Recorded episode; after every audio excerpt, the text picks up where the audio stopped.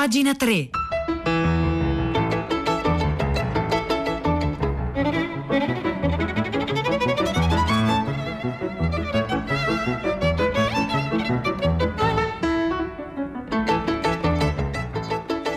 Le 9, 2 minuti e 12 secondi di giovedì 25 febbraio 2021. Buongiorno a tutti da Silvia Bencivelli, anche oggi al microfono di pagina 3, la cultura nei giornali, nel web e nelle riviste. E noi oggi cominciamo questa puntata colorandoci di blu, blu, un colore antico, un colore con una storia molto particolare che ci racconta Christian Greco, il direttore del Museo Egizio di Torino, oggi sulla stampa. Questa è l'anticipazione di una conferenza che si terrà oggi all'Accademia Nazionale nazionale dei Lincei. Con la parola Xbd, qui mi perdonerete la pronuncia, ma è antico egiziano, ma insomma, con la parola Xbd gli egizi indicavano il blu, ma anche il più prezioso materiale di quel colore, ovvero il lapislazzuli. Nell'antico Egitto non vi era la pratica di produrre il pigmento importando quantità massive di pietre preziose, per esempio dall'Afghanistan. Gli egizi crearono invece un colore sintetico, un colore ottenuto dalla fusione di elementi diversi come sabbia, rame, carbonato di calcio e carbonato bicarbonato di sodio.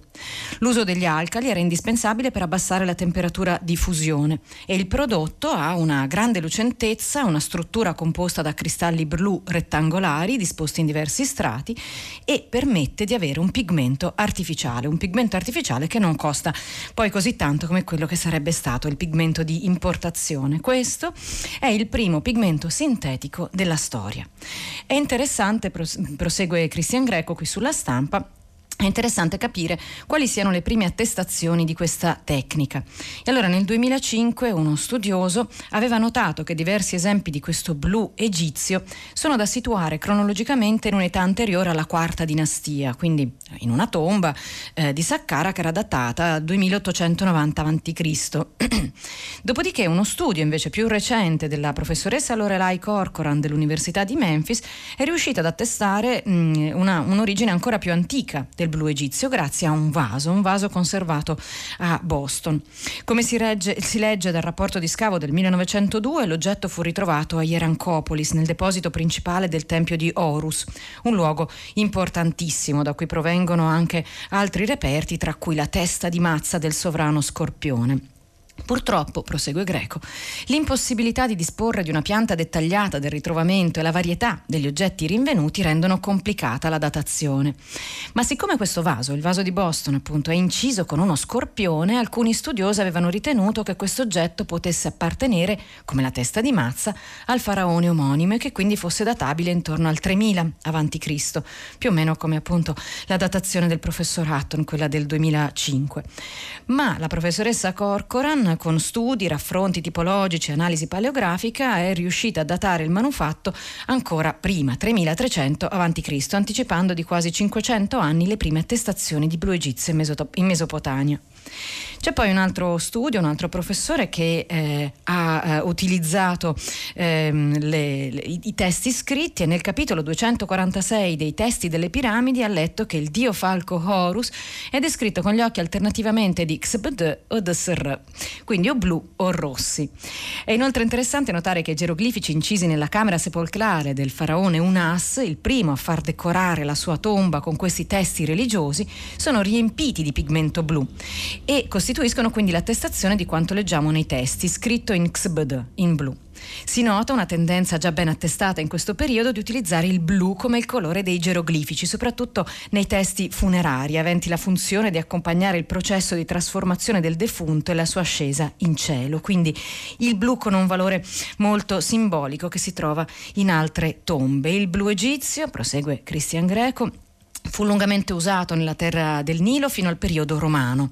Lo si può ammirare in innumerevoli oggetti. Avete presente la famosissima testa della regina Nefertiti conservata a Berlino, ma anche in papiri, pitture, sarcofagi. Ecco, quello è blu egizio. Se oggi lo vediamo verdastro è per via del, del degrado del blu originale.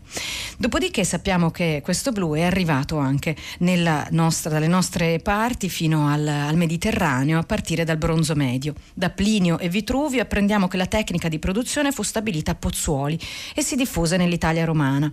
Il pigmento continuò a essere utilizzato fino al VII secolo, anche se vi sono attestazioni più, tardi, più tarde. E arriviamo a un risultato recente di ricerche condotte dal professor Sgamellotti sul trionfo di Galatea di Raffaello a Villa Farnesina Farnesina, dove si trova anche lì un uso esteso del blu egizio.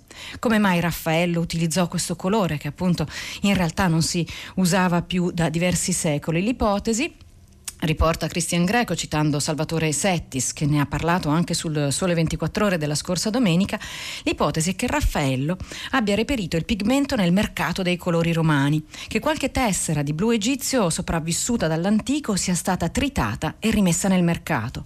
Oppure il pittore stesso, Raffaello, potrebbe aver recuperato alcuni frammenti di questo colore artificiale visitando le vestigia antiche. Come spesso accade, una scoperta così importante ci induce a porci nuovi quesiti. I risultati archeometrici spingono ora gli storici a chiedersi, come ci ricorda sempre il professor Settis, se Raffaello fosse consapevole che utilizzando il blu egizio stesse recuperando un colore antico che Vitruvio pensa fosse stato creato da Alessandria d'Egitto, ma che in realtà sappiamo oggi aveva origini ben più antiche. Questo articolo è l'anticipazione di un seminario di Christian Greco, direttore del Museo Egizio di Torino. Lo trovate sulla stampa e si intitola Dalle tombe dei faraoni all'eternità, il blu egizio il primo colore artificiale.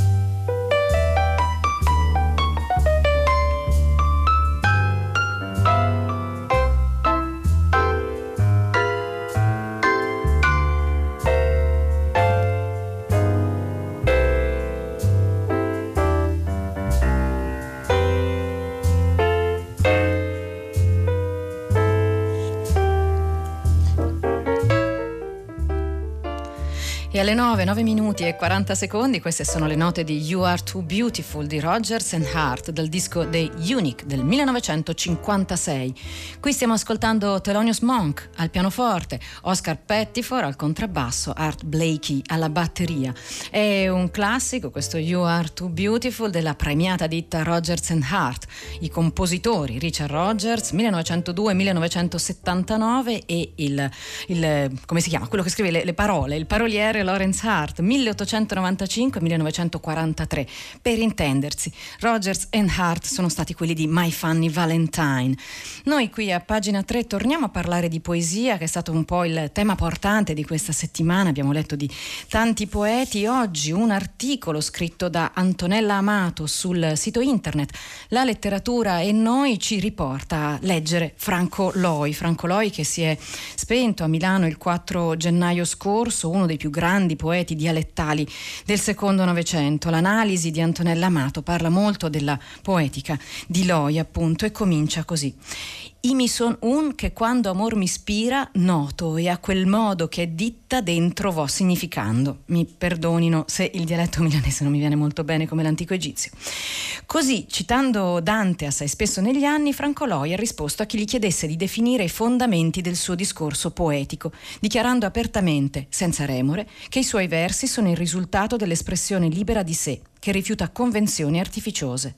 L'essenza della sua poesia si dispiega dunque dall'intuizione, dall'osservazione del reale, dalla vicinanza alle cose, dall'amore per la vita che genera un movimento, un'emissione di suoni che divengono successivamente significati e quindi parole.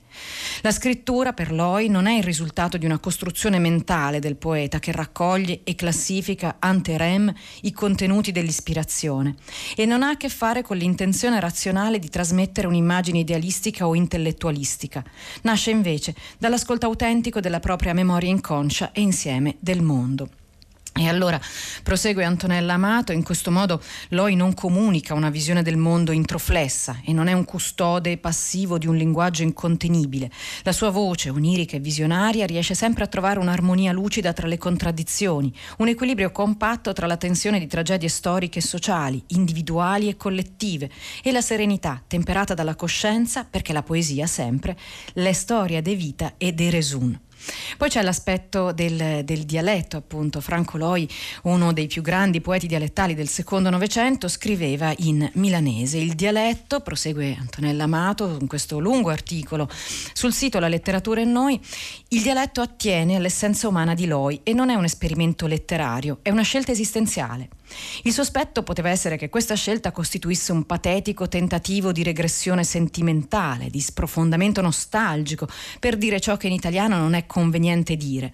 Ma Loi è lontano da questo gusto umbratile e crepuscolare. In lui il dialetto è una lingua schietta e viscerale. Il milanese è una lingua ruvida, realistica, dell'espressione quotidiana, di sangue popolare, un tentativo di comunicare una visione del mondo all'interno di un'esperienza. Un mondo però che non si sente paradigma di nulla, ma semplicemente semplicemente e prepotentemente vita. La pienezza del dialetto, prosegue questo articolo molto dettagliato sulla poetica di Franco Loi, che vi invitiamo ad andare a leggere sul sito La letteratura e noi, la pienezza del dialetto si incarna in un milanese singolare, estraneo a quella della tradizione letteraria della città e in cui i milanesi autentici non riescono a riconoscersi completamente. Loi è trascinato, si parla del cacciavite, cacciavit delle periferie, termine che in dialetto milanese significa appunto cacciavite ed è simbolo del lavoro manuale e operaio, con cui nei primi anni venti del Novecento si tende a identificare la tifoseria milanista di origine proletaria contro i bauscia interisti della Milano Bene. Loi non si limita soltanto a questo, si parla anche eh, di, di coscienza storica della sua adolescenza, della sua giovinezza, gli anni della guerra civile, poi Piazza Loreto, la contaminazione con altri dialetti e poi una presenza significativa e assidua nella poesia di Loi che è quella di Dio. Eh, questo articolo lo ha firmato Antonella Amato, lo trovate sul sito La Letteratura e Noi, lo trovate linkato come gli articoli che citiamo qui oggi e tanti altri nella sezione Oltre la diretta sulla nostra pagina web che è www.pagina3.rai.it.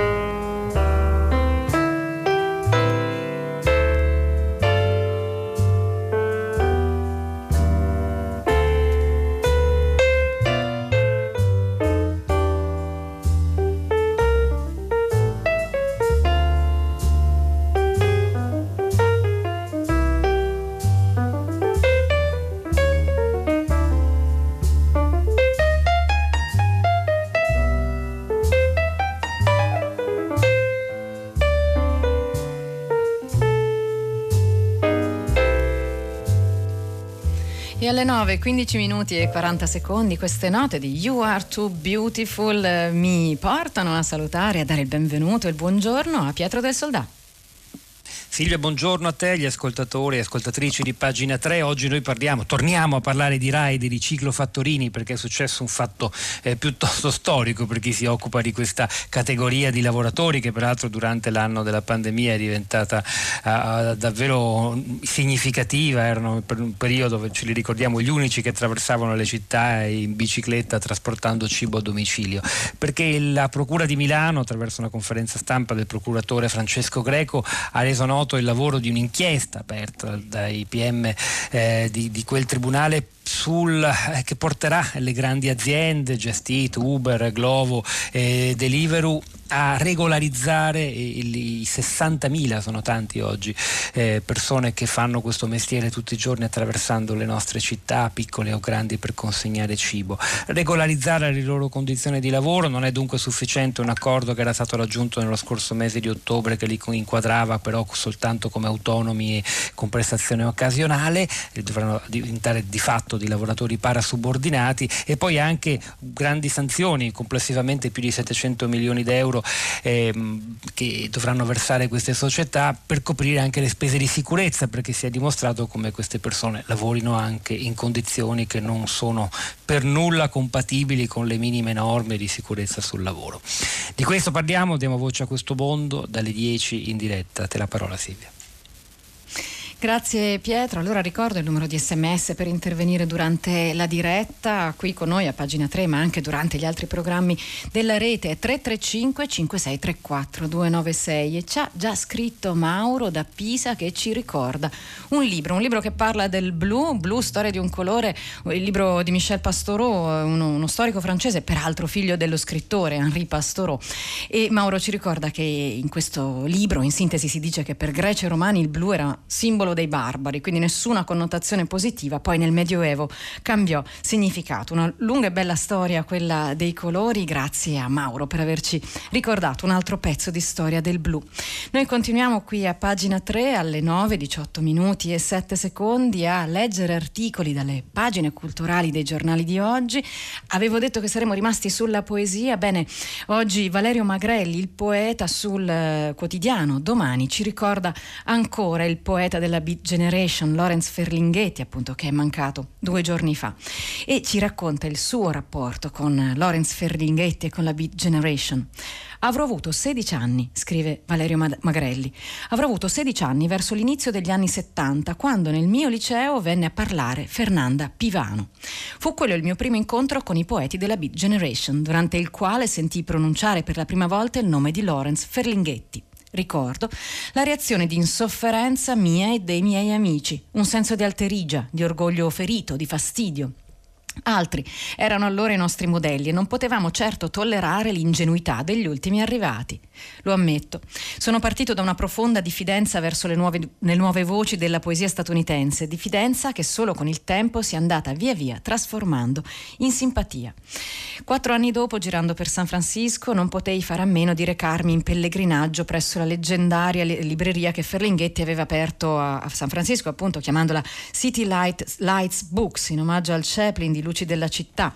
Po- poco dopo nacque l'omonima casa editrice che appunto eh, pubblicò la raccolta di versi Urlo di Allen Ginsberg, la più famosa pubblicazione, quella che poi costò anche qualche problema all'editore Ferlinghetti. E confesso, prosegue Magrelli, che aggirandomi fra le stanze di quel sacrario continuavo a provare un senso di profonda titubanza, ma allo stesso tempo iniziavo a capire l'entusiasmo che aveva trascinato tanti autori all'avventura della giovane poesia. Ritrovai alcuni rappresentanti dei due movimenti al Festival di Castel Porziano nel giugno del 1979, sulla stessa spiaggia dove, quattro anni prima, era stato ucciso Pasolini. Tra tutti ricordo Allen Ginsberg, proprio lui, autentico incantatore di serpenti. Successe infatti che il pubblico invase il palcoscenico e il palco crollò.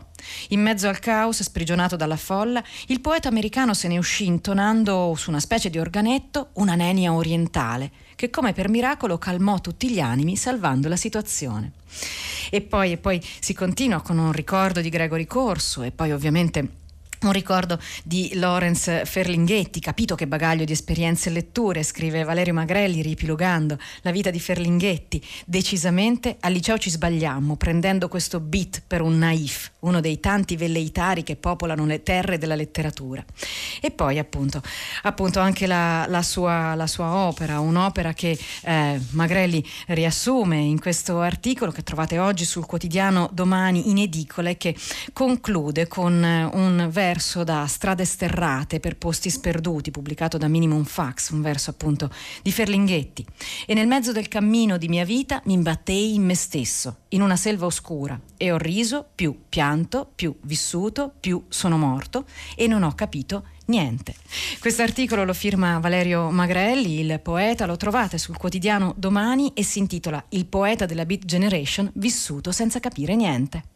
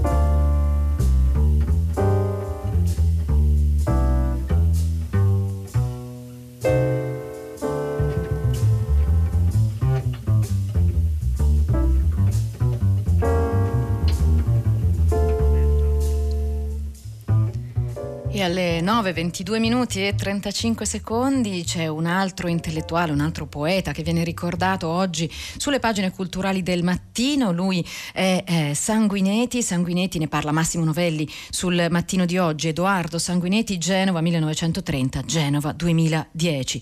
Si consumano pagine e pagine su Italo Calvino, Umberto Eco, Pierpaolo Pasolini, Leonardo Sciascia. Su di lui invece è caduto il silenzio, scrive Novelli. Il silenzio forse a causa delle sue idee politiche mai ripudiate per essere stato un comunista fino all'ultimo giorno della sua vita. Oggi se ne torna a parlare perché eh, si, è, si, costituisce a Torino il centro studi interuniversitari Edoardo Sanguinetti che eh, riceve da parte dei figli Federico, Michele e Giulia diverso materiale, un patrimonio cospicuo di carte inedite o disperse. Questo centro studi sarà un luogo d'incontro di eh, studiosi e si avvarrà varrà della collaborazione di altri centri. Questa nuovissima rete sanguinetiana, quasi come uno dei réseaux della resistenza partigiana, si allarga quindi dal nord a sud, a viceversa. Pare che verranno ristampate da parte di Feltrinelli alcune opere di Sanguinetti e stanno uscendo saggi e nuove opere. E allora, e allora che cosa contiene questo, questo nuovo centro studi? Conterrà, tra le tante cose, anche 500 lettere che Edoardo mandò per due anni al figlio Federico Federico. Federico, filologo, dantista, docente universitario a Salerno, che insieme appunto al fratello e alla sorella li ha messi a disposizione del centro studi sanguinetti diretto da Clara all'Asia. Eh, cosa contengono queste lettere? Un epistolario, scrive Massimo Novelli qui sul Mattino di Napoli, che è una specie di Wunderkammer, una camera delle meraviglie che riassume la ricchezza del laboratorio umano e culturale di Sanguinetti. Spazia dall'arte al cinema, dalla letteratura alla politica. Sanguinetti, lo ricordiamo, era deputato all'epoca all'epoca. Dal giornalismo alla cronaca. Sono anche giorni del rapimento di Aldo Moro dai consigli di libri da leggere ai fatti della vita quotidiana. Tutto ciò attraverso un colloquio ininterrotto di un padre quasi cinquantenne con un figlio poco più che ventenne. Eh, siamo appunto tra il, mille, 1978 e il 1979. In questo accarezzarsi senza toccarsi in forma epistolare racconta la dottoressa che sta studiando queste lettere che si chiama Mandola, mi perdoni non ho qui il nome, Elo, Elonisia Mandola Emerge modo, chiaro, in modo chiaro la sua figura di intellettuale dai molteplici campi di interesse e di intervento, il respiro decisamente internazionale e la coerenza del suo marxismo. Quella coerenza che nell'agosto del 1979 faceva scrivere assurdamente al popolo, il quotidiano della DC, che Sanguinetti è stalinista per vocazione. Un giudizio che ha commentato divertito col figlio Federico. Un giudizio che mi pare splendido, scrisse Edoardo Sanguinetti. Mentre non splendido, bensì orrendo, scrive in un'altra lettera, gli era parso il film di Pierpaolo Pasolini, Salò o le 120 giornate di Sodoma. Non era un conformista, non era un voltagabbana, un amico dell'utile compromesso e nel 1994 in una poesia della raccolta Il gatto lupesco aveva previsto chi concuce e concuoce CCD, azzurristi, aennisti, arcinordisti, organizza orbaciati opportunisti, subversisti, sfascisti, i superfi. Questo articolo si intitola Sanguinetti, lettere al figlio tra libri, Aldo Moro e arte, lo firma Massimo Novelli e lo trovate sul mattino di oggi.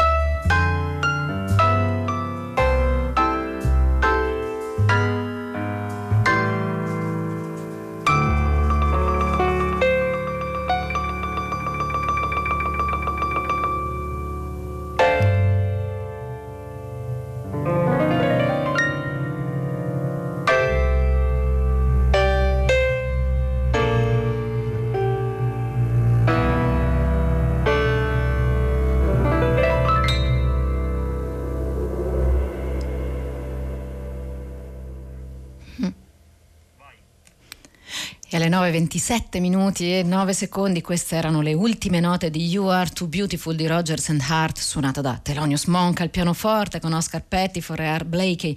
Una musica su cui so che si sta già preparando Valentina Lossurdo che prenderà il microfono subito dopo la fine di questa puntata. Ma noi vogliamo leggervi un altro articolo un ultimo articolo per la puntata di oggi un articolo dall'avvenire. Lo firma Fulvio Fulvi e parla di Fernandel l'amico dell'Italia che fu il 26 febbraio del 1971 infatti moriva l'autore francese, lo ricorderete appunto, su, nei panni di Don Camillo insieme a Gino Cervi con Peppone appunto.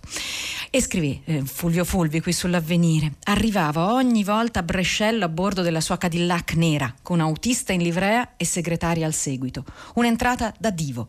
Veniva dalla sua Marsiglia e si portava dietro ingredienti e spezie per preparare i piatti della sua cucina provenzale, ai quali, per patriottismo e per golosità, non sapeva rinunciare. Ci avrebbe pensato la sua collaboratrice Tina a prepararglieli, dove e quando poteva, usando fornelli in prestito. Per il resto, Fernandel, che per stare leggero durante le riprese del film a pranzo mangiava solo insalata e cipolle, non disegnava affatto di gustare culatello e parmigiano in compagnia dell'amico e collega Gino Cervi, appunto, in qualche posto segreto nel borgo della Bassa Emiliana che per quasi vent'anni, dal 1951 al 1970, è stato il set a cielo aperto di cinque film e mezzo mezzo della celeberrima saga di Don Camillo, il pretone furbo e manesco pensato dal genio di Giovannino Guareschi.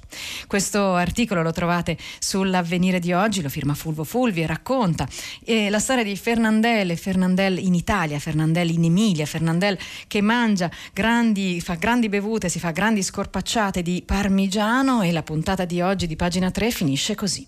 Vi saluto insieme al tecnico Domenico Gancia, Manuel De Lucia che oggi è stato in regia, Angela Landini, Cristiana Castellotti, Carlotti e Maria Chiara Beranec, da Silvia Bencevelli è tutto, un saluto e un arrivederci a domani qui come sempre alle ore 9.